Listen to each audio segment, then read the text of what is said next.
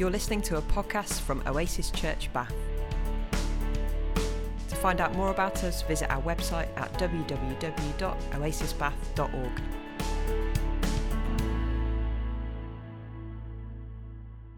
So every summer uh, we do a series. I don't know if anybody remembers it called "We Need to Talk About." I think it's um, I'm not sure if COVID's disrupted it for the last two years, or whether it's just last year. But uh, basically, we try to sort of cover topics that the church maybe sort of sometimes really doesn't want to talk about, or just that you don't ever really hear discussed from the front of church.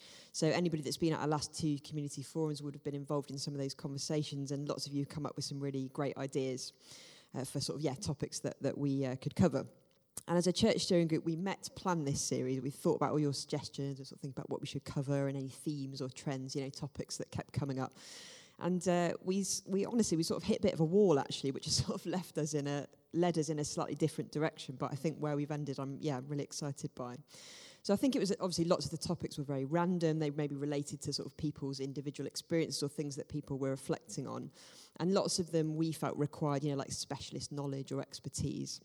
And I think as a church, we're also trying to move away more from that idea of like one person at the front giving an opinion and perhaps you know trying to facilitate discussion and, and yeah look at lots of different opinions even though I think that's been a bit trickier hasn't it with um, with COVID? Because like discussion and things has been a bit yeah weird. Should we do this? Is it okay? How can you do that with masks? You can't hear what people are saying.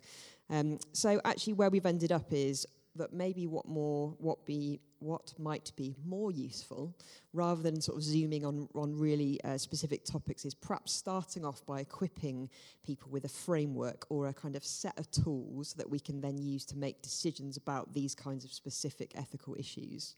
And we also want to understand a bit more about maybe where some of our ideas might come from and how where we're at in our faith can impact how we make choices about things I guess it's uh, a similar principle to that whole sort of give someone a fish and they'll eat for a day and teach them how to fish and they'll eat for a lifetime. so maybe if we can sort of look at what are the big tools, what frameworks can we use, how can we develop our understanding so that actually when a big question comes up or an ethical issue comes up, we can sort of make that decision ourselves about what we think and, and in community with others as well. So, May is going to be focused on some specific tools and frameworks that can be used to make those decisions. And then in June, we're going to focus on some of the specific topics that you have suggested as a way to kind of practice the new things that we've learned. And in July, we're going to have uh, sort of a mini series on war and peace. And actually, lots of you said, you know, obviously with what's going on in the Ukraine, you know, we need to think about this, we need to look at war, but more than that, you know, peace and peacemaking, what that actually means. So that's going to be what we do in July. So I'm kicking us off today, and I want to think about something super foundational to us as a church, and that is something called progressive Christianity. So, as an Oasis church, we have these four defining characteristics. You can read more about that on our very shiny new website. But one of those characteristics is an open, progressive theology. So, as a diverse and inclusive church, we obviously welcome everyone. So, no matter what their theology or beliefs, and I think one of the things I love the most about this church is actually we do have quite a bit of diversity in terms of belief uh, and theology. But I think as a leadership, we align ourselves what we would define as a progressive theology, and we're moving in a, in a progressive direction as a church. So we believe that a progressive theology itself is this amazing lens through which to make decisions about our lives and the way we live out our faith. But we've never actually directly talked from the front about what that means and what progressive theology actually is. So we thought that might be a good place to start. So, firstly, a sort of disclaimer we are talking about God, the creator of the universe, the King of kings, name above all names. And I think, therefore, every label, every definition, every expression of language is going to fall short of describing God and all she is and means to us. And within faith communities, you might actually hear lots of different labels, you know, conservative, liberal, evangelical, contemplative, I don't know which are the ones that, that you've heard. But just as labels actually fall short to describe God, I think they probably fall short to describe us too personally, I found the world and the language of progressive, progressive Christianity to be incredibly life giving and helpful and healing. But like all labels, it falls short to describe the God I know and my journey as I live my life with that God.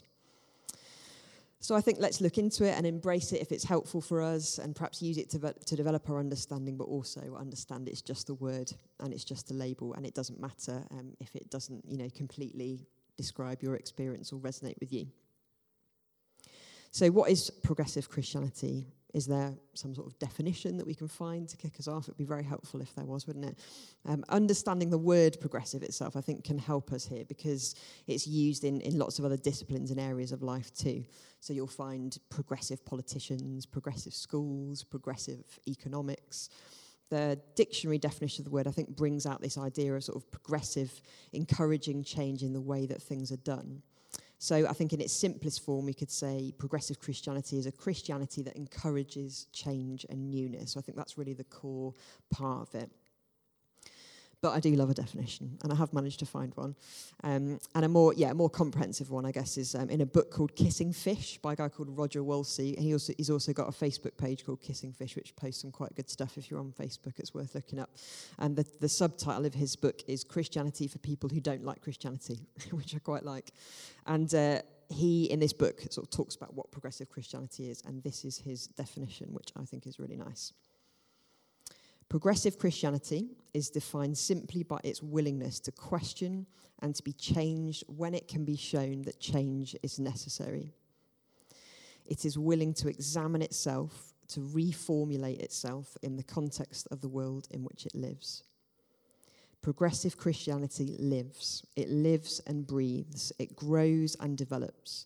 It lives in the tension between valued and trusted historic traditional formulations and the need to always express anew what the gospel means and can mean to the world. So I think this definition is really helpful, and I want to actually just spend the rest of my talk pulling out, I think, three main ideas from it as we explore progressive Christianity this morning. So, firstly, the idea of change and perhaps when change is necessary. Secondly, this idea of, of growth and development. And finally, the tension between tradition and newness. So we'll start with, with change and when that is necessary. So many people who have found a home in progressive Christianity are people for whom a previous expression of faith has stopped working for lots of different reasons. And some would use a word like deconstruction to describe their experience as this kind of like solid wall of inherited or passed on faith has perhaps crumbled under the weight of big questions or difficult life experiences and a, a world that is changing. And for me, that is definitely uh, an experience that I resonate with. So I, um, I became a Christian as a teenager on a Christian camp, and I had your like classic evangelical Christian experience of quite a powerful encounter with the Holy Spirit um, that just massively got me in the feels in a way that like faith hadn't before. So for me, before that, faith was like a list of things that you believed, um, kind of boxes that you ticked. Whereas I suddenly had this powerful encounter with God that made me go, "Oh, okay, this is actually real," and yeah, it, it's it's powerful. and uh, excuse me, I think that kind of propelled me into this like very kind of outward looking action focused faith which i always feel thankful for for the church that i was part of as a teenager and sort of where that led me. And from very early on i just wanted everybody to know about this because it was like why don't people know that god is actually real? You know that it's not just this sort of list of beliefs. So i sort of just thrust myself into any kind of youth work evangelism stuff where we'd, we'd be able to tell people about god and who he was and that led me into youth work um, and into uh, a skateboarding project, which I ran for an organisation called Youth for Christ. Weirdly, I when my office was up there, and so coming back here has been this very funny God full circle thing. Um, so the project was um, basically about. I mean, Youth for Christ works differently in, in different areas, um, but basically Youth for Christ at that time was sort of about communicating the gospel relevantly to, to teenagers. And so the skate project I ran was a, a, mobile skate park, and we towed it around in different places, and we provided somewhere for, for people to skate, but also did talks where we kind of talked about God, and it was a sort of evangelistic thing. And I was kind of led to, you know, that I sort of got it. Then I was like, right, it's okay. So you become a Christian, then you go make other Christians, and that's what you do. So that was, you know, that was what I kind of devoted my life to, to doing. And um, it was you know it's a really successful project. It was um, you know had a real impact on people, and um, there was a group of young people that um, I sort of followed really right from the beginning of the the project, and um, we did like an alpha course for skaters. That was sort of a course that introduced people to Christianity, but sort of through skateboarding.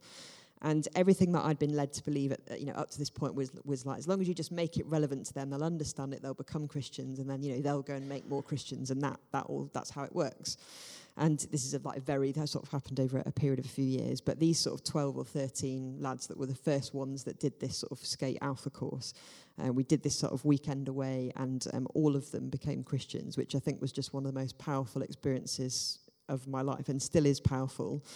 But uh, within probably four or five months of making that decision, every single one of those young people had sort of walked away from it or not followed followed through, didn't weren't, weren't interested in church, and um, I just lost touch with all of them sort of gradually, and it sort of threw me into this crisis of like, hang on a minute, you know, this was this was what I thought was supposed to like how it was supposed to work, you know, that they'd become Christians and then they'd stay Christians, and they didn't.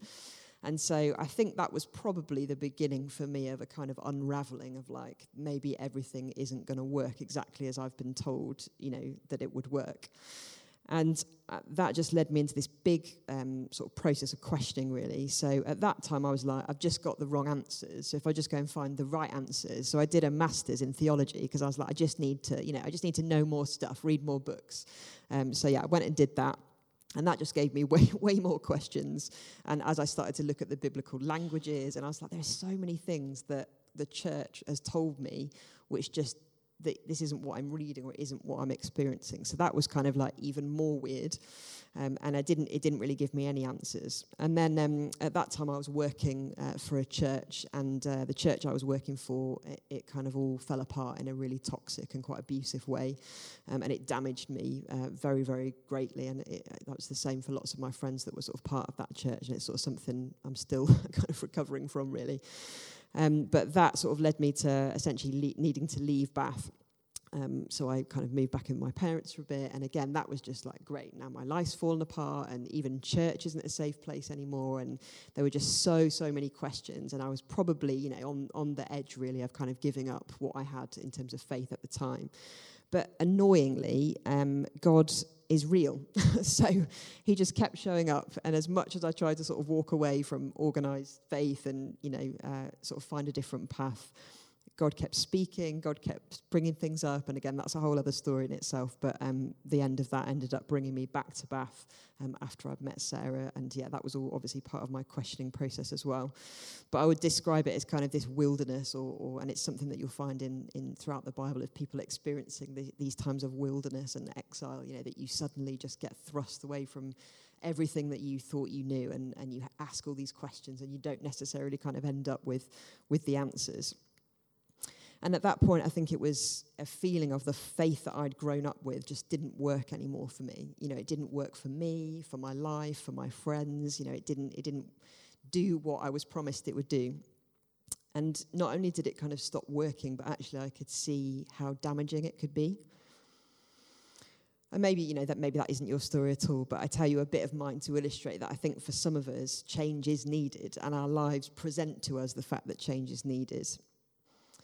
Um, not just because it doesn't work, but actually because it can be harmful, and we start to see that. And I think progressive Christianity knows that. You know, it knows that the old way of doing things doesn't work, and, and that it particularly doesn't work for those who are on the edge, you know, those who are marginalized, those who are different, those for whom the mainstream or the, the norm doesn't work, if you like. And in my view, Jesus spent his time with exactly those people.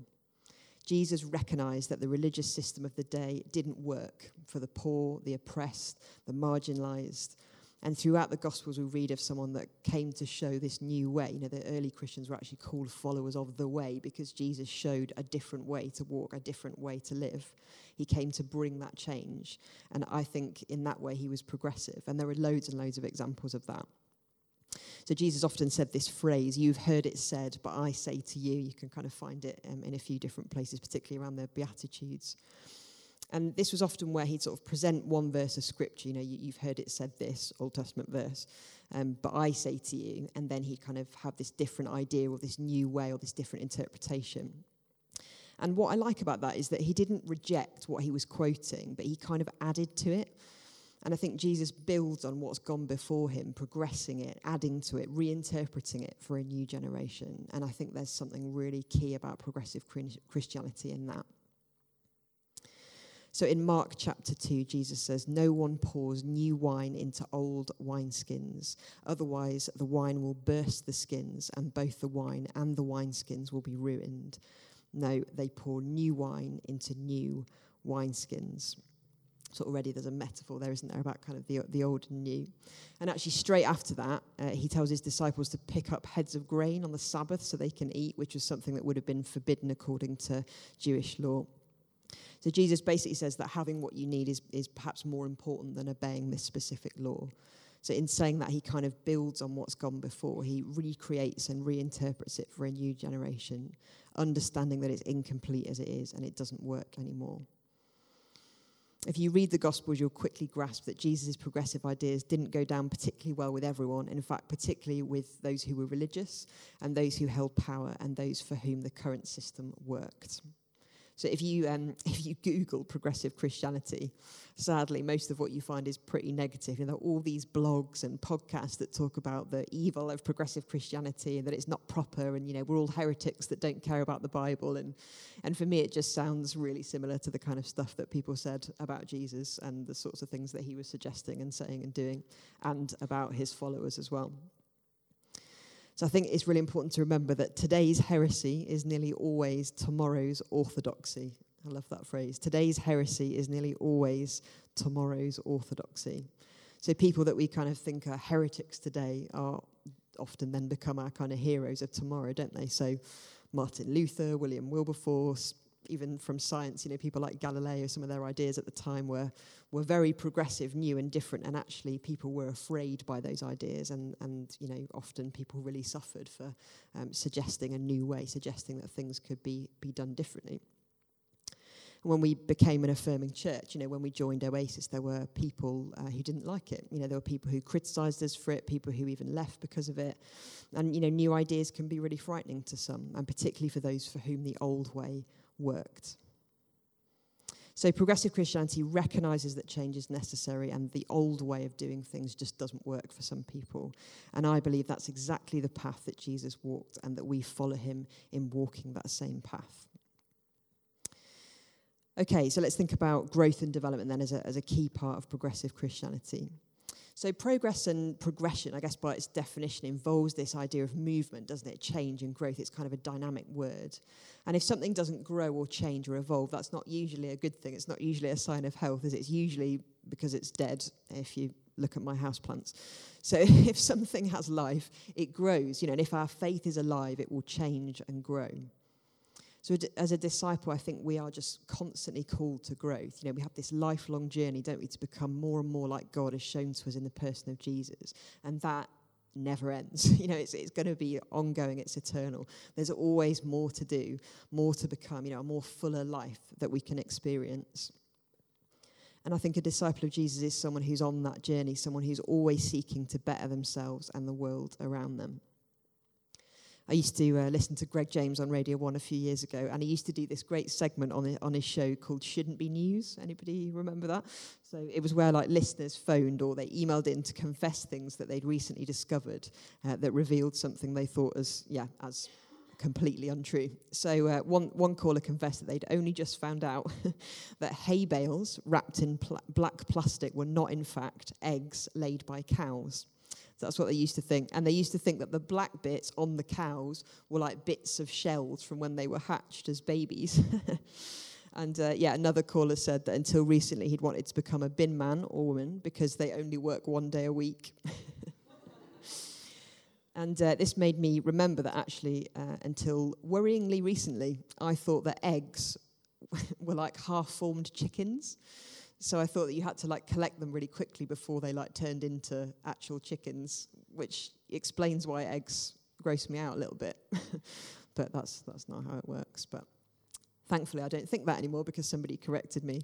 But the, my, my point is that thank God um, I don't used to think some of the stuff that I used to think. And I'm sure you can all look back at things that you, you, know, you thought years ago um, that you don't anymore. But that's normal, isn't it? We move on and we change. We, we move on from ideas and opinions as new information comes to light and as life experiences shape us and call into question some of the things that we thought we knew. So being a progressive Christian is, is about being open to that change and growth, you know, knowing that our ideas may be wrong and that we're open. You know, that's why we say we have an open progressive theology because, you know, replacing one set of fixed ideas with another is not particularly progressive. You know, it's this idea of we're open, we're open to learning, open to newness, open to differing perspectives, even if we're, you know, surprised where those perspectives might come from. So, um, actually, in a couple of weeks' time, I'm not going to say too much more on that because uh, Sarah and I are going to be doing a bit of a tag team talk to uh, talk about models of faith development or stages of faith. Because we recognize how important it is that when it comes to understanding sort of how we make decisions about some of these ethical issues, um, yeah, that sort of where we are in our faith is, is so important. It is so key. It affects how we think, the way we make decisions about things, the way that we interpret information around us. So, understanding maybe how faith grows and develops some of the theories around faith development, I think will be really helpful for those that have read the latest Brian McLaren book. And he has a kind of faith development model, which I think people have found really helpful. So, we'll be looking at that one, but also a couple of others as well. So, that will be in, in a couple of weeks' time. So, finally, then, the tension between tradition and newness. So something that I think that it's actually really key to grasp about progressive Christianity is that it's not saying we should like reject everything, you know, that's gone before us, throw out everything that's traditional or conventional. In Matthew 5, Jesus says, Do not think that I have come to abolish the law or the prophets. I've not come to abolish them, but to fulfill them. And I absolutely love the message version of that verse. Don't suppose for a minute that I have come to demolish the scriptures either God's law or the prophets. I'm not here to demolish, but to complete. I'm going to put it all together, put it all together in a vast panorama.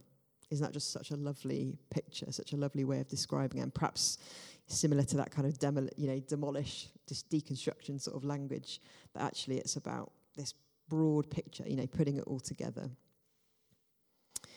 So, three quick gardening metaphors for you because I'm 38 years old now, so I'm afraid gardening and house refurbishment metaphors are, are where I'm going now. I'm embracing it. so, um, grafting, something that I've learnt from my wife recently. Grafting is the act of placing a portion of one plant into or on another stem, root, or branch of another in such a way that a union will be formed and the partners will continue to grow.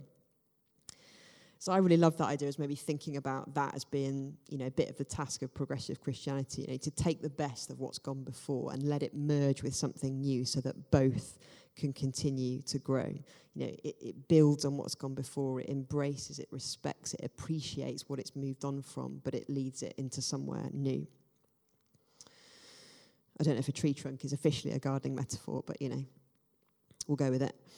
So I love this. Like the inside of tree trunks are just crazy, aren't they? The fact that trees just grow and there's just these layers that build over, over years.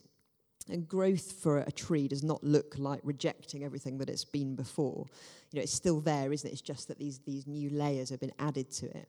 You know, whatever we thought before, whoever we were before, wherever we've sort of emerged from, let's take the best of it with us and let it become something new. So lots of the churches that I've been part of in the past, I definitely wouldn't wouldn't go back to now. But actually, I can I can look back and feel really thankful at some of the things that I learned through being part of those churches. Even the churches that were abusive and toxic, actually, I can take things from there and go, yeah, but you know what? That's when I learned how to do that, or that's when I realised that, or that's when I learned that particular thing about God. So everything that we've experienced, everything can be used. That's one of the things that I love about God is that nothing is ever wasted. So we take the best of, of what what's gone before us and we, we build on it, just like a tree trunk. And then roots. I love that picture. Roots are crazy, aren't they? I think, you know, maybe when you think of a word like progressive, you know, you think of something like really out there, don't you? Some sort of super lefty, anarchist, radical.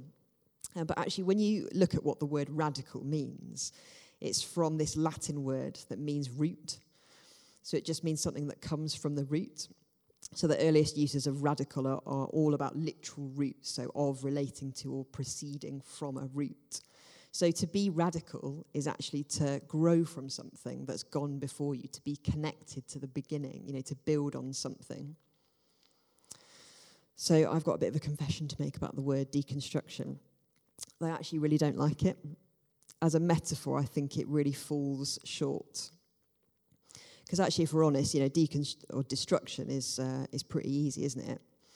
Um, again, more house refurb. Um, we recently had a, a, 1960s gas fireplace ripped out by the lovely Mike. Thanks, Mike. And I was like, I thought this would be this big thing. You know, it would take like days and it would have to be like, no, it took you, what, like 20 minutes of just like ripping it out. And there it was suddenly on the front lawn. um, but destruction is, you know, quite fun, but not very difficult. Um, no offense, Mike. I'm, I'm very glad that you did it and not me. Um, but yeah, same with blowing up a building, you know, any sort of demolition, you know, trashing stuff is, is easy, but actually the process of building something, of, of recreating, you know, that, that takes years. And what are you left with when you smash something up, you know, when you destroy it? I'm not sure that it's anything of much use. So um, having said that, I've really aligned with some of the, the deconstruction, you know, podcasts and books and stuff that's out there. So um, I've been, you know, for a few years actually looking for kind of something that described my experience better. And um, I think I found it really. So uh, in uh, Brian Zahnd is a, an American writer that I really enjoy his stuff, and his in his most recent book, um, it's called When Everything's on Fire, and I'd really recommend reading it, particularly if some of this is kind of yeah re- resonating with your experience. But he, um, in this book, expands on this metaphor that he's actually used previously when he criticized the term deconstruction. So he describes this beautiful icon, you know, a painting of Christ that over the years has become thick with dust, grime, and dirt. And an art restorer is commissioned to slowly, carefully, and lovingly brush away every layer until the original image is restored and the face of Christ can be seen as it was always meant to be seen. I love that. I read that and I was like, that's the one. um, because it's not about sledgehammers and dynamite, is it? You know, it's brushes and fabric. It's just how we gently and lovingly discover what was there all along. You know, that we peel away these layers that people chuck on, you know, religion and God and, you know, all that, the language around it, the ways people interpret it to suit themselves, all these layers of grime. And that's our job, just to gently peel that off with reverence and awe you know, and reveal the, the, the face of Christ. And I think that is what progressive Christianity is about. You know, we accept change is needed, but we know growth is healthy and it's part of our path. But we don't reject anything that's gone before us. We simply build on it, grow with it because of it. We don't destroy or destruct, we restore. And we hope that in our restoration, we may reveal the face of Christ to ourselves, to each other, and to our world. I will end with one of my favourite Rumi poems. Out beyond the ideas of wrongdoing and right doing, there is a field. I'll meet you there. And, you know, whatever, you know, you might be sitting there going, yes, this is it. I love progressive Christianity. You might be going, I'm not really sure about that. And, and it, I kind of just wanted to end and we'll move into communion to, to sort of finish today. But it doesn't, it doesn't matter. You know, it's kind of at the end of the day, we're all just trying to figure out, you know, we've all had our lives changed by this Jesus guy as revealed, you know, through God or, you know, whatever language you want to use. We're trying to work out what that actually means. Um, and I think the, the communion table, which is why we want to move into that, is that place where, you know, beyond who's right and wrong and which label and whatever we want to use, we're all together in this community in love, trying to help each other work out what this means to, to live this out. Um, yeah, so I think maybe that's kind of where we'll we'll land is just hopefully some of that's helpful. Hopefully explains a little bit what progressive Christianity is, but ultimately we're together, we're in this community, we're following Jesus, we're trying to work out what that looks like. And the communion table is, is hopefully where we remember that it doesn't matter what label you use, how you identify, um, that you're welcome here and you're part of us and you're accepted and you're part of God's family.